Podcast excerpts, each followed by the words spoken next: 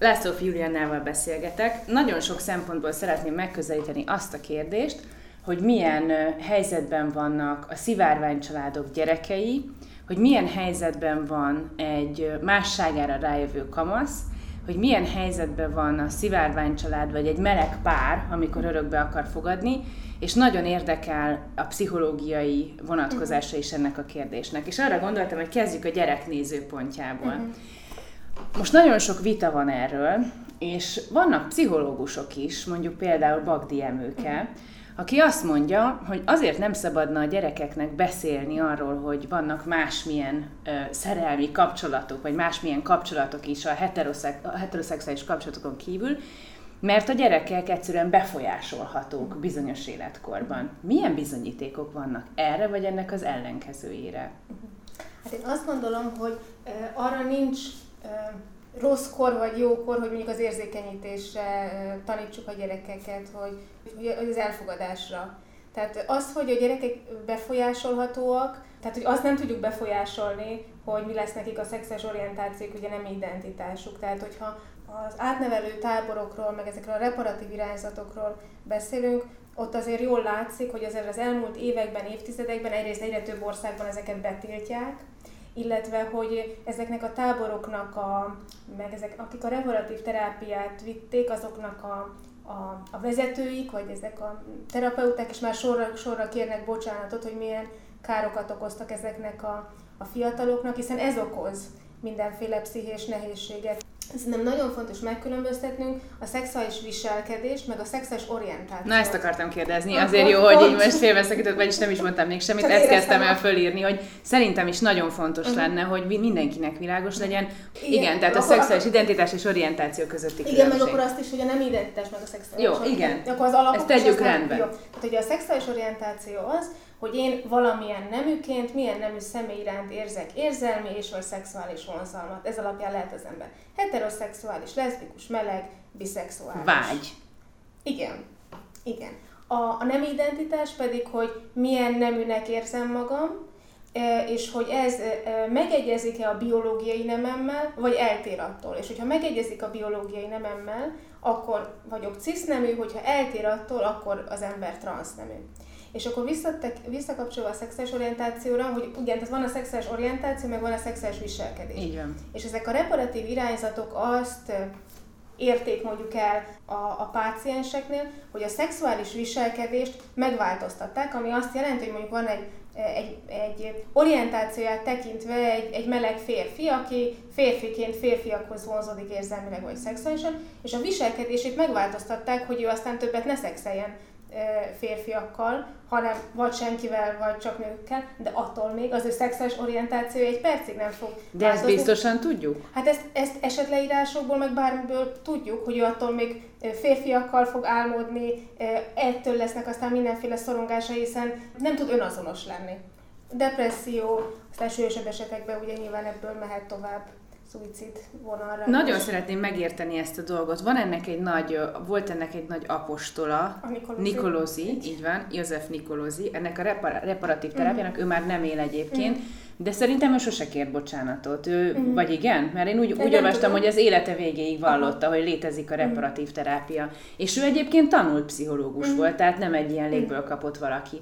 És azt szeretném nagyon megérteni, hogy ez most az utóbbi évek diagnózisa, tehát hogy jobban szét lehet választani mondjuk az orientációt és a viselkedést, tehát egyszerűen alaposabban kezdték el a pszichológusok, meg biológusok, meg mindenki érteni, hogy mi történik, vagy ez egy nettó csalás volt, vagy szóval, hogy milyen tudományos bizonyítékok vannak azok mögött, akik azt állítják, hogy működik ez, hogy, ezen, hogy majd mi most meggyógyítjuk a melegeket. Azt nagyon egyszerűen. Érdemes tudni, hogy a Nikolozék többnyire vallásos családok fiait kezelte, tehát, hogy itt azért ugye fontos mindig ilyen szempontból, hogy ott, ott sok esetben bűnnek tekintették a, a melegséget. A munkáiban is nőkről kevés szó esik meg a női szexualitásról, ami amúgy sokkal fluidabb, mint a általánosságban, mint a, mint a férfi szexualitás.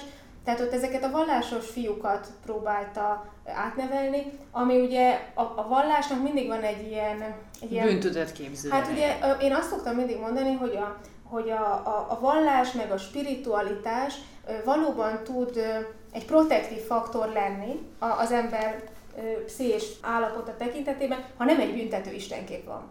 Ha egy büntető istenkép van, onnantól az olyan károkat tud okozni, és olyan súlyos pszichés nehézségeket, tehát nekem volt nagyon súlyos kényszeres páciensem, ahol, ahol a álmaiban a keresztre feszített Jézus üldözte, és, és szóval nagyon, nagyon komoly nehézségekkel küzdött, és ott tényleg a család is tehát, hogy ilyenek voltak, hogy nem tudom, az anyukája azt mondta, hogy inkább erőszakolták volna meg, mint hogy meleg legyél, tehát, hogy, uh. tehát, hogy, hogy, hogy, hogy nagyon kemény történetek.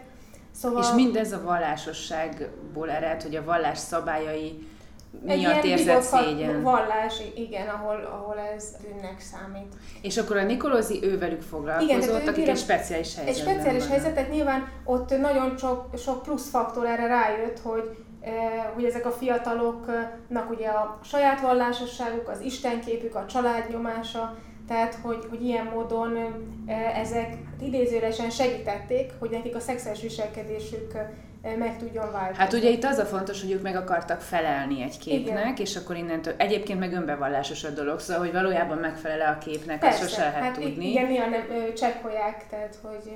De igazi, de igazi bizonyíték arra, hogy létezik ilyen, hogy meggyógyítjuk a melegeket, nincs tudományos bizonyíték. Hát olyan nincs, tehát nyilván, nyilvánvalóan vannak, akik gondolom nyilatkoztak is, hogy ők nem tudom, meleg volt, aztán heteroszexuális viselkedésüként ért, de hát ugye azt nem, tehát senki fejében nem látunk bele, hogy, hogy ő miket álmodik, meg kikre vágyódik, meg közben nem tudom, titokban kikkel nem tudom, sextingel, tehát hogy... Igen, ez egy nagyon nehéz érv innentől kezdve, vagy nagyon nehéz hát érvelni igen. pro és kontra, mert ugye mert önbevallásos a dolog. Jó, de ez csak egy dolog, hogy mm. most akkor meggyógyítják ezeket a srácokat, vagy nem. Azt szerintem nagyon fontos kérdés, amikor arról beszélünk, hogy az iskolákban kell leérzékenyíteni, hogy mondjuk mi az az életkor, ami alatt ezt a témát nem kell szóba hozni. Számtalan baráti mm. társaság járok mostanában, és a liberálisabbak között mm. is megfogalmazódik, hogy jó, de azért roviba talán nem kéne. Mm. Most mondok erre neked egy esetet, nem tudom, hogy mi a jó, vagy mi a rossz megoldás, csak mondjuk például a mi óvodánkban ez kérdés sem volt, hiszen volt egy nemű pár Aha. szülő. És innentől kezdve kikerülhetetlen volt már középső csoportban a téma, uh-huh. hogy neki miért van két anyukája, és uh-huh. ezt akkor el kellett uh-huh. magyarázni. De hát szerencsésen egy jó óvodában ezt tudják mm. kezelni. Én ezt csak arra mondtam példaként, hogy meg lehet-e határozni, olyan az élet, hogy meg lehet határozni egy életkort, mm vagy egy intézmény típust, amiben mm. még ne hozzuk föl, mert a gyerek csak mit tudom én 8 éves korától stabil nemi orientációjú, és akkor on, érted, ilyen nem tudom pontosan, csak milyen ér van prova, vagy hát, ez nagyon olyan, tehát ez nyilván a gyerek érettségi, érettségétől is függ, tehát hogy uh, nyilván eltérő fejlődésmenetben fejlődnek a gyerekek, nyilván vannak, akiknek elmaradásaik vannak, és így tovább. Szerintem érdekes kérdés, hogy például a te gyerekeid, vagy mit tapasztaltatok, hogy ők hogy fogadták. Én egy olyan példát mondanék, amit pont azt hiszem egy-két hete a, az egyik kolléganőm, akivel elemlítő pszichodráma csoportot vezetünk együtt, és ő mesélte, hogy, hogy az ő kisfia tól megkérdezte, ez nem a, akkor volt szerintem három éves a kisfia, hogy mit szól, tehát hogy mit gondolsz arról, ők egy heteroszexuális családban élnek, hogyha uh, mit szólsz arról, hogy egy, mondjuk egy gyereknek két apukája van. És akkor erre azt, azt mondta, három éves, hogy hát ez milyen jó, az egyik dolgozik, a másik tud vele otthon játszani. Volt egy ilyen példa is, hogy nem tudom, nem tudom, a Tomi meg a Gábor hogy vannak együtt, ők egy pár, mint anya meg apa, jó, akkor kérek még egy fagyit. Szóval, hogy, hogy, hogy az gyerekek azért ezt sokkal természetesebben tudják fogadni, ha mi is ezt természetesen mondjuk nekik. Tehát, hogyha nyilván, ha a szülő ilyen akadozik. Tök, szorong, akadozik, akkor a gyerek is azt, azt viszi át, hiszen átveszi a, a szülőnek az érzéseit. De hogy én azt gondolom, hogy nincs, tehát hogy mivel, hogy ebben élünk, tehát szerintem nincs olyan, olyan életkor. életkor, ami ezt vagy tiltaná, vagy, vagy elősegítené. Szerinted ez a probléma összekötődik mondjuk a gender központú vagy gender semleges nevelés problematikájával? Sokan azt mondják ebben a vitában, akik messze nem homofóbok, mm. vagy egyáltalán nem is támogatják mondjuk azt a törvényt, ami most előtérbe helyezte ezt a témát, de azt mondják, hogy hát azért nem kéne a gender semleges oktatás, mert azért alakuljanak csak ki a nemi szerepek. Igen, ez azért nehéz kérdés, mert hogy akik azt mondják, nem biztos, hogy teljesen képben vannak, hogy ez alatt mit értünk, szóval itt nem azt jelenti, hogy ilyen nemtelen gyerekeket akarunk nevelni, vagy tehát, hogy akik ezt tudom, képviselik, hanem azt, hogy a, a tradicionális nemi szerepeket nem feltétlenül kell megerősíteni. Tehát nem azt kell megerősíteni egy kislányban, hogy nem tudom, milyen szép a haja, meg milyen jó a szoknyája, meg azt, hogy ő egy, egy gyenge kislány, és, és ha piszkálják a fiúk, az azt jelenti biztos, hogy tetszik nekik, hiszen aztán az azért nagyon, nyilván nem egy mondat határozza meg, de hogyha elmegyünk a bántalmazó kapcsolatokig, és hogy Magyarországon hetente egy nő hal meg családon belül erőszakban, ez egy nagyon más téma, de hogy nem ezt erősítjük meg, meg hogy a fiúknak erősnek kell lenni, és nem szabad sírni, és csak a kocsik, hanem, hanem azt erősítjük meg, hogy, hogy, hogy lehet bármit, tehát egy fiú nyugodtan sírhat, hogy az érzéseket tökre meg lehet élni. Vagy hogy ne hagyd, hogy húzogassák a hajadat. Meg ne hagyd, hogy húzogassák. Mert az nem vicces és nem szexi. Igen, tehát hogy bármi, amiben tudatosítom, hogy, hogy az egyenlőséget, és hogy bármit ki lehet próbálni. Egy lány is focizhat, egy fiú is babázhat. Szóval, hogy, hogy nem... Igen, ez nagyon eltolódik persze Igen. az erről szóló közbeszéd az irányba, hogy majd nem adnak neki babát, mert Persze, szá- szóval, hogy Meg igen. ez nem azt jelenti, hogy tütőruhát veszünk a kisfiúnak, hanem a, azt, hogy... Csak szabadon hagyjuk a szabadon lehetőségeit. Hagyjuk, igen. Akkor ezek szerint, tehát amit Bagdi Emőke mond, azt mondja, nincsenek tudományos bizonyítékaink arra, hogy a szexuális orientáció kialakulásában mekkora szerepe van a genetikának, és mekkora a környezetnek, akkor erre mi a válasz? Uh-huh. Hogy ez egy abszolút genetikus kérdés. Két oldalról közelíteném meg. Az egyik az, hogy különböző kutatások azt mutatják, hogy a genetikának van azért egy, egy szerepe. Tehát például voltak olyan kutatások, amik azt mutatták, hogy egypetéjű ikreknél, ahol az egyik fél meleg, akkor ott 50%-os valószínűsége van, hogy a ikertestvér is meleg lesz. És általában ugyanúgy a, a, tehát a meleg férfiakat, tehát hogy a nők, nők szexualitása annyival fluidabb, hogy ez sokkal inkább így a, a férfiak szexualitására volt tapasztalható, vagy volt kimutatható, de a másik, ami szerintem nagyon fontos, hogy a mai magyar, vagy nem a mai, tehát a mai pszichológia, az affirmatív pszichológia, amit az Amerikai Pszichológiai Társaság képvisel, az nem a tehát, hogy nem az okokat keresi, tehát, hogy nem azt keresi, hogy valaki, hogy a melegség, vagy a biszexualitás, tehát, hogy ez, ez hogy, hogy, miért van, hanem egy támogató szemléletet képvisel, hogy itt és most te hogy tudnál minél pszichésen kiegyensúlyozottabb életet élni, és nem, nem gyászolgatjuk, hogy mi minden nem lehet, hanem igyekszünk proaktívan segíteni a páciens, hogy mi minden lehetőséged van. Nyilván, nagyon hogy, nehéz, igen. igen. Tehát nyilván, hogyha van egy kvázi megrendelése a kliensnek, hogy ő szeretné megérteni, akkor nyilván abban kísérik, hogy, hogy megértse, de hogy az is fontos, hogy azok a, a megértés az vajon egy külső társadalmi elvárást építe saját magába, és onnan jön -e egy vágy, hogy én vajon miért lettem meleg, és miért vonzódom. Nagyon sok kérdés merül okay. föl bennem, mert az egyik kérdés az, hogy ha arról beszélünk, hogy genetikai vagy környezeti okoknak köszönhető-e, hogy valaki meleggé válik, ezzel tulajdonképpen felállítjuk azt a viszonyrendszert, hogy melegnek lenni az rossz, az uh-huh. elhajlás, heteroszexuálisnak lenni a jó, uh-huh. a normalitás. Ha nem tesszük ezt, onnan érdekes az affirmatív mm. pszichológia, mert azt mondja, hogy baromira mindegy, hogy meleg mm. vagy, vagy heteroszexuális, az a lényeg, hogy te tudd, és mm. hogy érezd jól magad. De a kérdés mégiscsak motoszkál mindenkiben, hogy azt mondod, vannak ikerkutatások, azok kimutatták, hogy nagyon nagy szerepe van a genetikának, nagyon érdekel, hogy arra is vannak-e kutatások, lehetnek-e egyáltalán mm. kutatások, hogy mekkora szerepe van egy gyerek szexuális orientációjának kialakulásában a szülői minta, mm. a, az iskolai környezet, mm. vagy az intézményes, intézményi környezet, és aztán nyilván a tágabb környezet. Mm. Én azt gondolom, hogy a, nem a szexuális orientációjában van szerepe, tehát nem a gyerek, szex, kés, gyerek későbbi szexuális orientációjában van szerepe a, a szülői szerepeknek, hanem az ő alapszemélyiségére. Szóval nyilván, hogyha én egy olyan szülőpár mellett, vagy egy szülő mellett növök fel, aki nekem egy ilyen biztonságos, érzelmileg biztonságos életet biztosít, aki az én szükségleteimre rá tud hangolódni, ha elhangolódik, vissza tud rám hangolódni, akkor nagy valószínűséggel én egy biztonságosan kötődő felnőtt leszek, aki tud kapcsolódni, és ez teljesen független. És valószínűleg sokkal jobban megtalálom a szexuális orientációmat, hogy én, hogy én heteroszexuális, leszbikus, meleg, mi leszek. Míg hogyha egy tudom, egy abuzív környezetben, egy abuzív családban növök fel, ahol tudom, mindenféle családi nehézségek vannak, az úgy meg fogja határozni az én személyiségfejlődésemet is, de hogy, hogy ez nem a, a, az orientációkra hat. De nincs olyan kutatás, amely vizsgálta, hogy egyébként az egynemű párok gyerekei milyen százalékban ah, lesznek ugyan, maguk tehát, is hogy, hogy, De ilyen kutatások vannak, tehát hogy nem változik azoknak, akik, tehát, hogy a, akik később felnőtt korukban ö, ö, leszbikusok, biszexuálisok, melegek lesznek, akik heteroszexuális szülők által neveltek voltak gyerekként, vagy azonos neműek. A százalék ugyanakkor. a százalék teljesen ugyanakkora. Igen.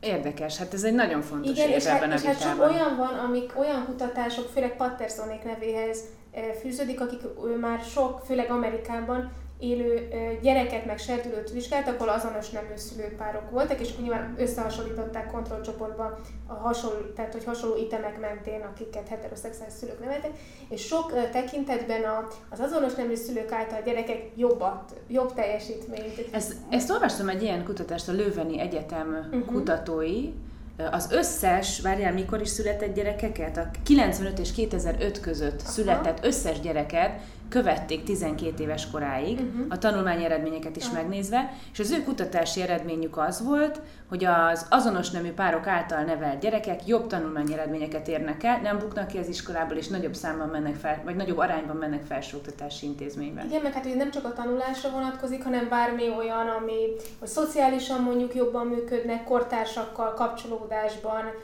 nyilván sokkal elfogadóbbak, érzelmileg is jobban működnek. Nyilván ez valószínűleg annak köszönhető leginkább, hogy a, azért az azonos nemű szülők szülővé válásának azért sokkal hát nagyobb vagy nehezebb a procedúr. Tehát egyrészt a, a kivitelezés is sokkal bonyolultabb, míg egy átlagos heteroszexuális párnak es nyilván, jó esetben, jó esetben, jó esetben könnyebb, és nyilván akik eljutnak oda az életű, egy azonos nemű szülő, vagy azonos nemű szülőpár, hogy családot alapítsanak, addigra azért ők már nagyon sok mindent megdolgoztak magukban. Szóval az önismeretük már egy olyan szinten van, ők csomó mindentről megküzdötték magukat, átdolgozták, hogy már sokkal tudatosabb szülővé válnak, meg hogy talán sokkal odafordulóbbak is, mint néhány esetben a heteroszexuális párok. Szóval ez egy tervezettebb Egy tervezettebb, tudatosabb, igen, tényleg egy ilyen önreflektívebb, meg nagyobb önismerettel rendelkező szülőpárok általában.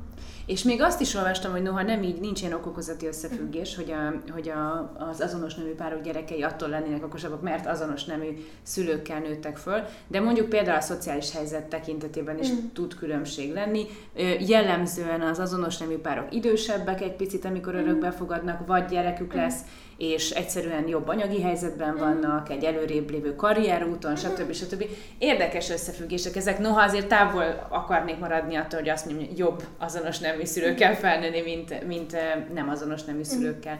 De menjünk egy picit tovább. Most amiről eddig beszéltünk, az ugye az egészen kisgyerekkor, meg hogy egyébként mekkora károkat tud okozni, ha egy olyan környezetben nő fel egy kisgyerek, ami mondjuk kifejezetten elutasító. Főleg, hogyha ő maga aztán később... Na igen, térjünk erre rá, mert ez egy nagyon érdekes dolog, amit egy kicsit később következik, tehát már nem a kisgyerekekről uh-huh. beszélünk, de mondjuk kis kamaszokról már beszéltünk, vagy tizenévesekről, hogy biztos, hogy a saját klientúrádban, vagy pacienseid között is találkoztál olyannal, aki megküzdötte ezt, hogy egyszerűen egy ellenséges közegben uh-huh. szocializálódott, és nagyon nehéz volt uh-huh. neki ezzel előjönnie.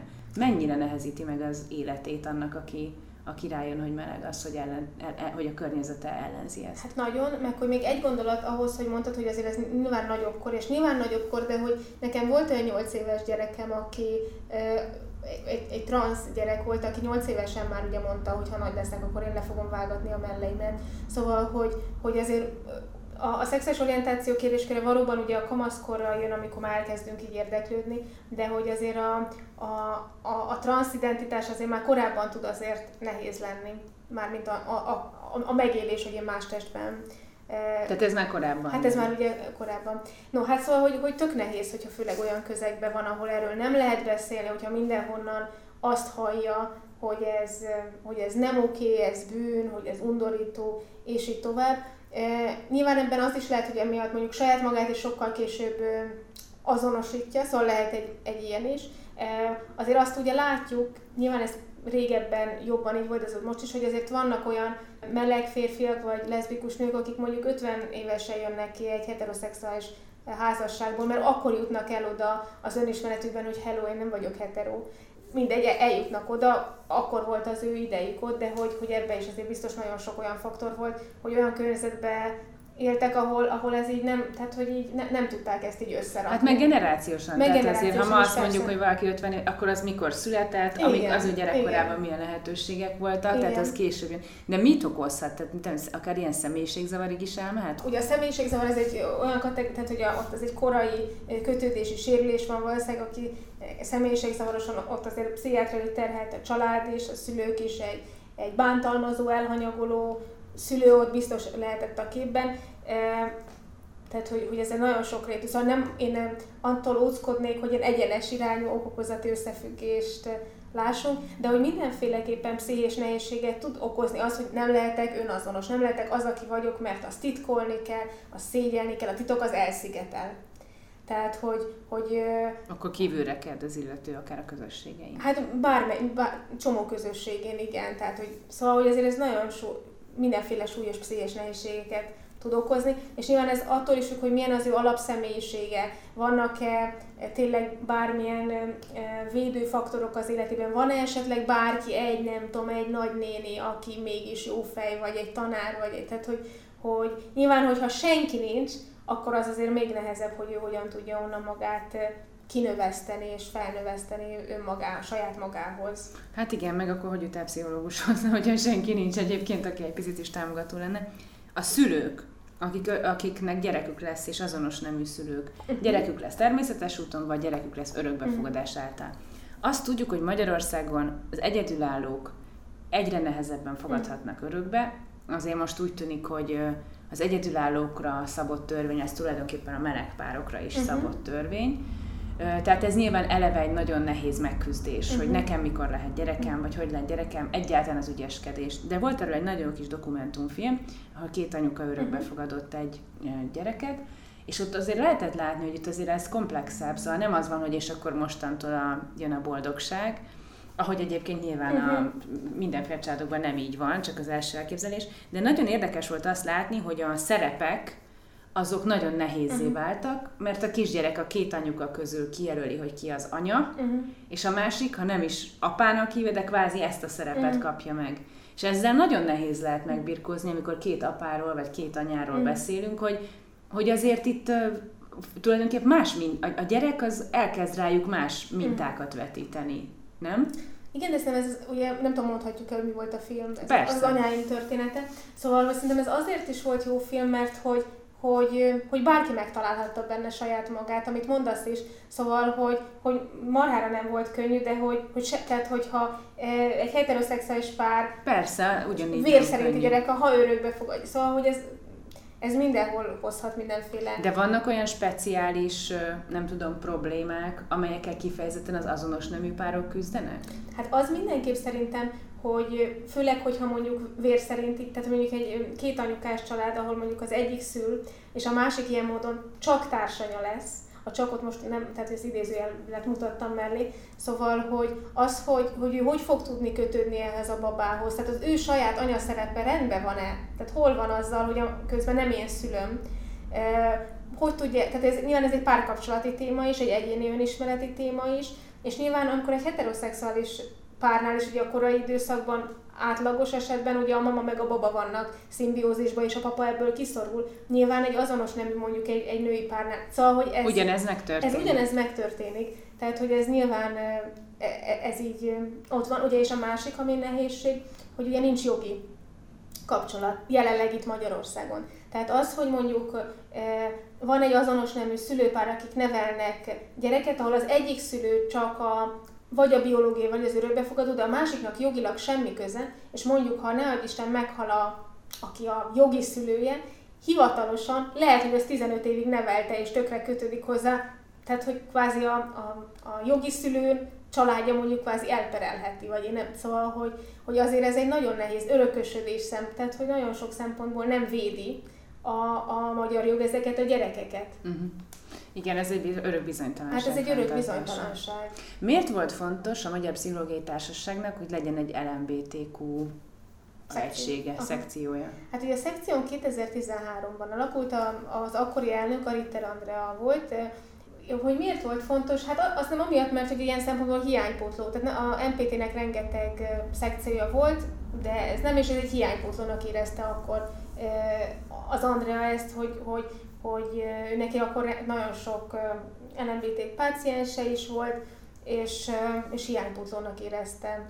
És De a... mert egyébként az nem magától értetődő, hogy aki pszichológus, az nyilván van elfogadó mindenféle élethelyzettel szemben, e, hiszen máskülönben hogy fogadja? Egyértelműnek kéne lennie, de hogy azért még sincs ez azért teljesen így. Illetve ez nem az is fontos, hogy, a, hogy ezért egy speciális tudást is igényel ez, és hogy azért a mai magyar pszichológus képzésben, és még a szak, szakpszichológus képzésekben is nagyon elvétve szerepelnek akár LMBT esetek, bármi szaktudás, szóval, hogy, hogy azért mi például a szekcióval csináltunk már több képzést, megszerveztük 2018-ban az első magyar LMBTQ pszichológiai konferenciát, előző ősszel akreditált képzés pszichológusoknak, szóval meg csomó workshop. Mi az, amit képezni kell egy pszichológuson, akit egyébként képeznek az Aha. egyetemen, hogy pluszban mit csinálni? Érzi, ez egy, egyfajta érzékeny. Hát egy, egyrészt van egy, egy olyan része, hogy azért jó, hogyha nem a páciensnek kell edukálni a pszichológus, szóval, hogy azért nagyon sokan, és ez nagyon szomorú, az alapfogalmakkal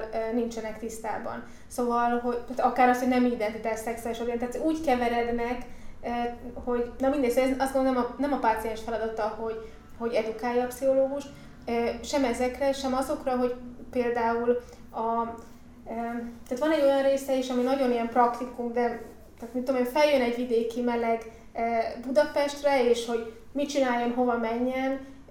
Jó, hogyha erre nem az van, hogy akkor googlizd meg, hanem tud, tud bármit mondani, közösségeket, programokat pszichológus.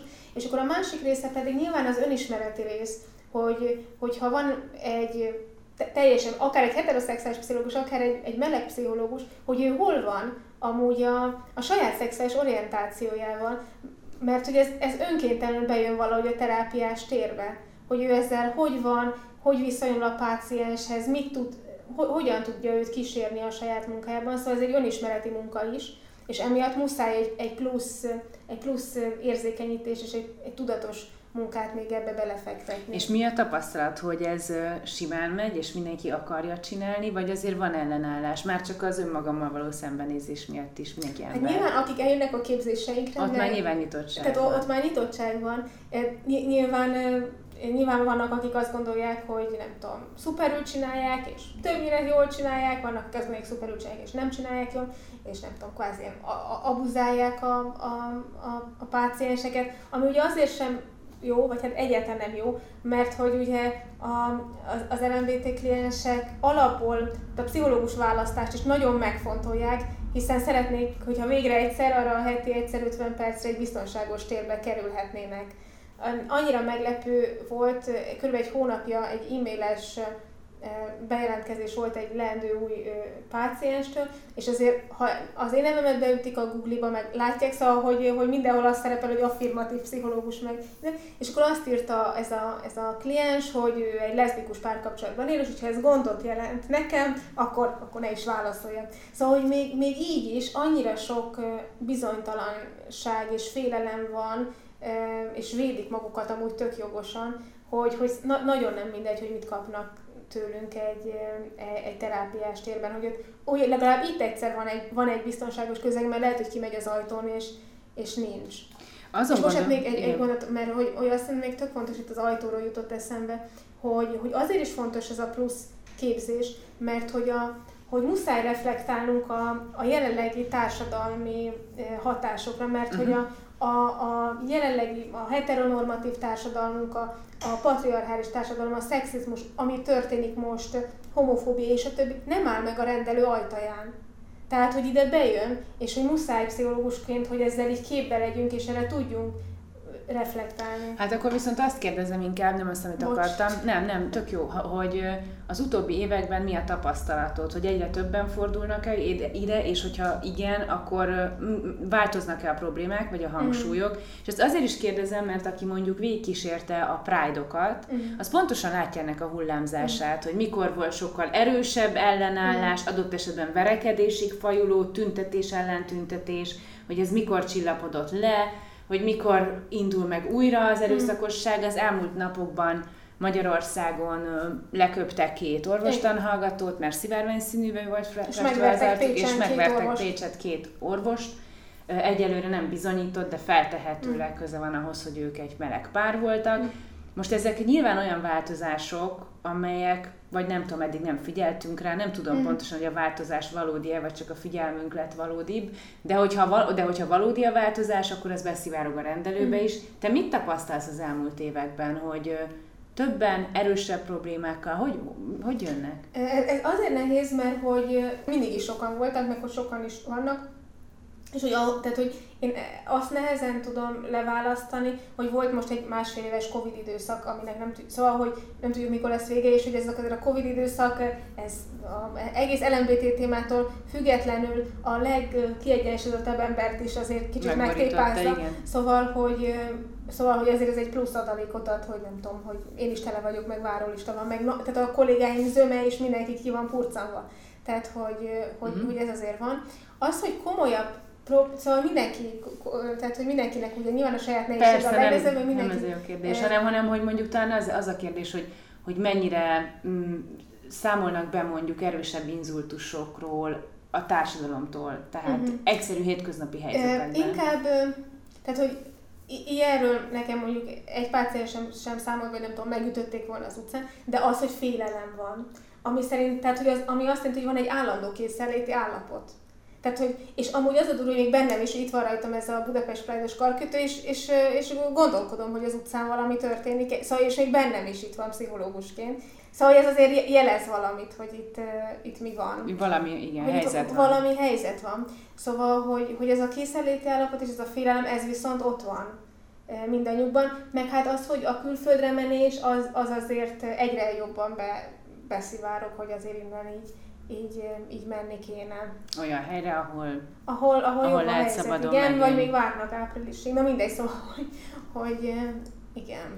Olvastam egy nagyon érdekeset, és nem tudom, hogy ez a te témád de hogy vannak olyan speciális betegségek, amelyek összefügghetnek szexuális orientáció. És például egy ilyen kapcsolatot olvastam az autizmus és a transzneműség között.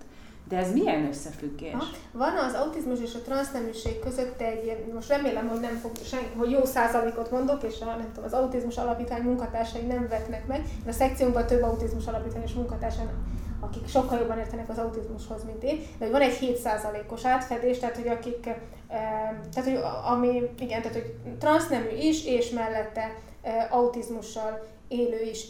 Itt a rendelőben is találkozom viszonylag több serdülővel, ami, ami sokkal inkább egy pszichológiai, nagyon érdekes kérdés differenciál diagnosztikai szempontból, hogy jön a szülő a serdülőjével, hogy coming out neki, hogy transznemű, és akkor most hogyan is van. Igazából szinte mindegy is, hogy most elfogadó-e a szülő, vagy nem, de hogy itt vannak, mert látja, hogy nincs jól a gyerek.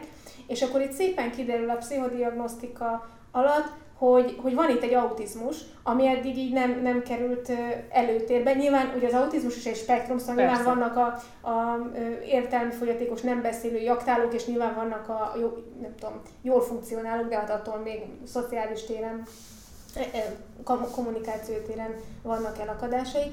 És itt például pszichológiai szempontból egy nagyon fontos differenciáldiagnosztika, hogy vajon, főleg amikor tényleg berobban a hormonális, hormonális érés itt a, a kamaszkor szempontjából, hogy vajon egy autizmussal élő, az, hogy nem tudom, hogy mit kezdjek a testemmel, hogy hello, itt most nem tudom, mutál a hangom, vagy elkezdek menstruálni, vagy hogy változik a testem, mert én ezt ne, nem tudom, nem kaptam soha eddig autis specifikus fejlesztést, és azt tudom, hogy mi van velem. Eddig se értettem a környezetemet, most már magamat se értem sehogyan sem, és itt vajon erre reagálok úgy, hogy, hogy akkor nem tudom, lehet, hogy ez nem is az én testem, nem jó testben élek, és, és jön itt egy nemi szerepdiszfória, vagy, vagy ez egy, és ugye azt is szoktuk mondani hogy az autizmusnál gyakran szerepel ez a, hogy van egy ilyen különös érdeklődési kör, nem tudom. Igen. Most is van Igen, a funkcionális. Igen, az ásványok, kommunizmus, tehát bármi. És lehet, hogy itt például ez a különleges érdeklődési kör most itt megtapadta a transzneműségnél, és van ebben egy ilyen megtapadás. Szóval ebből azt akarom csak kihozni, hogy itt egy nagy feladat differenciáldiagnosztikai szempontból, hogy itt, a, hogy itt az autizmus az alap, és a, a, ez a nem identitás kérdésköre ez kvázi ez egy, ez egy valódi nem identitás kérdéskör, és valóban van egy transzneműség, mert van egy átfedés, vagy ez nem az. Aha. Tehát itt van ebben egy... egy, egy... Tehát az okokozat a kérdés Az okokozat, igen, igen. És más betegség is mutat ö, nemi orientációval kapcsolódást? E, tehát, hogy, hogy olyan, kapcsolód, tehát, hogy ö, olyan kapcsolódást nyilván mutathat, hogy, hogy én egy olyan közegben növök, tehát hogy érnek mindenféle traumák, nem, nem vagyok elfogadva, nem tudok out lenni, nem tudok önazonos lenni, és aztán ebből kialakul egy hangulatzavarom, és mondjuk leszek depressziós de hogy... Uh, itt nem, én arra gondoltam, hogy nem olyan rég beszélgettem valaki, aki például elmesélt, hogy a diszlexiásokat kutatja, uh-huh. és a diszlexiások között kétszer annyi nagyon magas intelligenciájú ember van, mint a nem diszlexiások Aha. között arányaiban. Ez egy nagyon érdekes Aha. összefüggés, és amit te most mondtál az autizmussal és a transzneműséggel, az is egy hasonló összefüggés, még akkor is, ha nem tisztázott az okokozát, és erre vagyok kíváncsi, Aha. hogy van-e még másmilyen ilyen típusú. Ilyen egyébről nem tudok. Be- beszéltél arról, hogy a pszichológusokat is érzékenyíteni kell, mm. és nagyon kíváncsi vagyok arra, hogy szerinted hogy lehetne iskolákban érzékenyíteni. Tehát mi ezek külön foglalkozásként jól működő dolgok, vagy ö, egyszerűen egy tantervben benne kéne mm. szerepelni egyféle érzékenyítésnek, és már alsó tagozatban mm. benne kéne, vagy már óvodában benne kéne lennie, vagy inkább később kellene mm. elindulnia. Mi az állásfoglalásod erről? Hát ugye ami jelenleg volt, vagy már, igen, már jelenleg van, mi már nincs, ugye ez a melegség és megismerés, amit én is ismerek, amit ugye a Labrész háttérszimpózión csináltam, ami azt jelenti, hogy azon iskolák, ahol hívták őket, oda osztályfőnöki óra keretében elmentek érintett önkéntesek, és akkor lényegében beszéltek a, a saját életükről, és ott kérdezgethettek a diákok. Ez ugye nyilván a, a nem érintett diákoknak segít az elfogadásban, a megér, megértésben, és nyilván az érintett diákoknak meg segíthet abban, hogy hello, tehát hogy nem, vagyok, nem vagy egyedül, van közösség, van élet, tehát hogy, és így tovább. Én azt gondolom, hogy nyilván tök jó, hogyha e-, erről Szóval én amúgy nekem az az állásolásom, azt hiszem, hogy bár nehéz ez a szó, állásolás, olyan érzem uh-huh. ennek a súlyát, hogy, hogy az lenne jó, hogyha ez én teljesen természetes lenne, hogy nem, hogyha nem kéne erről beszélnünk. Uh-huh. Tehát hogy az lett volna a legjobb, hogyha nekem nem kéne a tüntetésen beszélnem, az lenne a legjobb, hogyha ilyen módon nem kéne pride, tehát hogy nem kéne az, a, a jogegyenlőségért e, nem tudom, küzdeni, hanem, hanem, hanem ez nem lenne olyan módon tiltva, mert ez tök természetes lenne. Jó, de nem ez a helyzet. Nem ez a helyzet. Tehát mondjuk például, amiről megint csak érdekel a vélemény, de mesék szerepe a gyerekek uh-huh. személyiségfejlődésében, az, amikor egy mesében szerepel mondjuk meleg szereplő, az mi?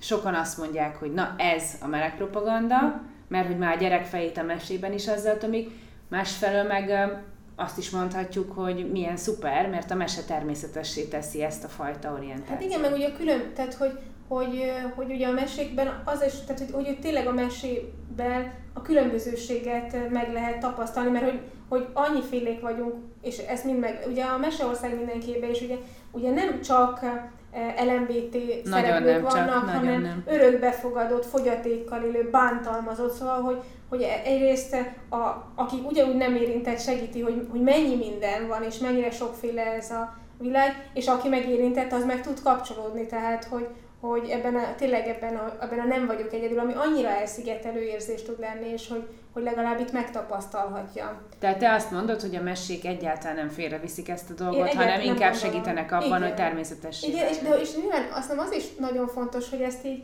nem push, tehát hogy e, nem az a cél, hogy így pusoljunk mindent, hanem a, a, a, a gyerek igényei mentén válaszolunk, kapcsolódunk, valamit mutatunk neki, ha érdekli, kérdez, és akkor arra válaszolunk. Szóval, hogy igen. Képzeld el, hogy hetek óta egy követőm bombáz engem azzal, hogy a pszichológusok terjesztik igazából a homoszexuális elveket, és hát hivatkozott ő már az affirmatív pszichológiára, meg mindenre, hogy ez engem például nagyon érdekel, hogy ezzel mit lehet kezdeni. Tehát, hogy, van, hogy, hogy, hogy ezek szerint vannak emberek, akik úgy gondolják, hogy az a fajta pszichológia, mm. amit most te is képviselsz, az nem reális, hanem terjedni segít valamit, amit egyébként vissza kéne terelnie mm. valami normális mederbe. Akkor most mi lesz, hogyha ez lesz a következő lépés? Uh-huh.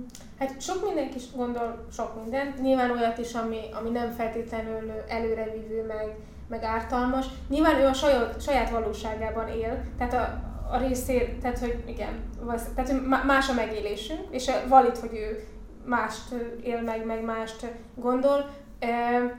Nyilván neki lenne ezzel munkája, de nyilván ő ezzel nem fog elmenni terápiába, hogy megdolgozza. Ez saját... ér, igen, ez a lenne ez, ezzel munkád. Lenne, hát, hát igen, szóval, mert én azt szoktam mondani, hogy szerintem, tehát, hogy akik ilyen gyűlölködőek, homofóbok, szóval marha nehéz lehet nekik lenni ezekkel az érzésekkel, és ezt tök komolyan mondom. Szóval nyilván magunkon is érezzük, ha mi most tök mindegy, mi miatt haragosak, dühösek vagyunk, hát az marha szar érzés. Szóval, hogy, hogy nekik is tök nehéz lehet ezekkel az érzésekkel együtt élni, és mennyivel jobb lenne, hogyha ők is valahogy vidámkodhatnának egy kicsit. Ha dolgoznának ha ezen. Ha dolgoznának ezen, de hát igen, nyilván akiknek azt szoktuk mondani, hogy mi azok miatt járunk terápiába, akik nem járnak terápiába. Tehát, igen. Köszönöm szépen. Én is köszönöm.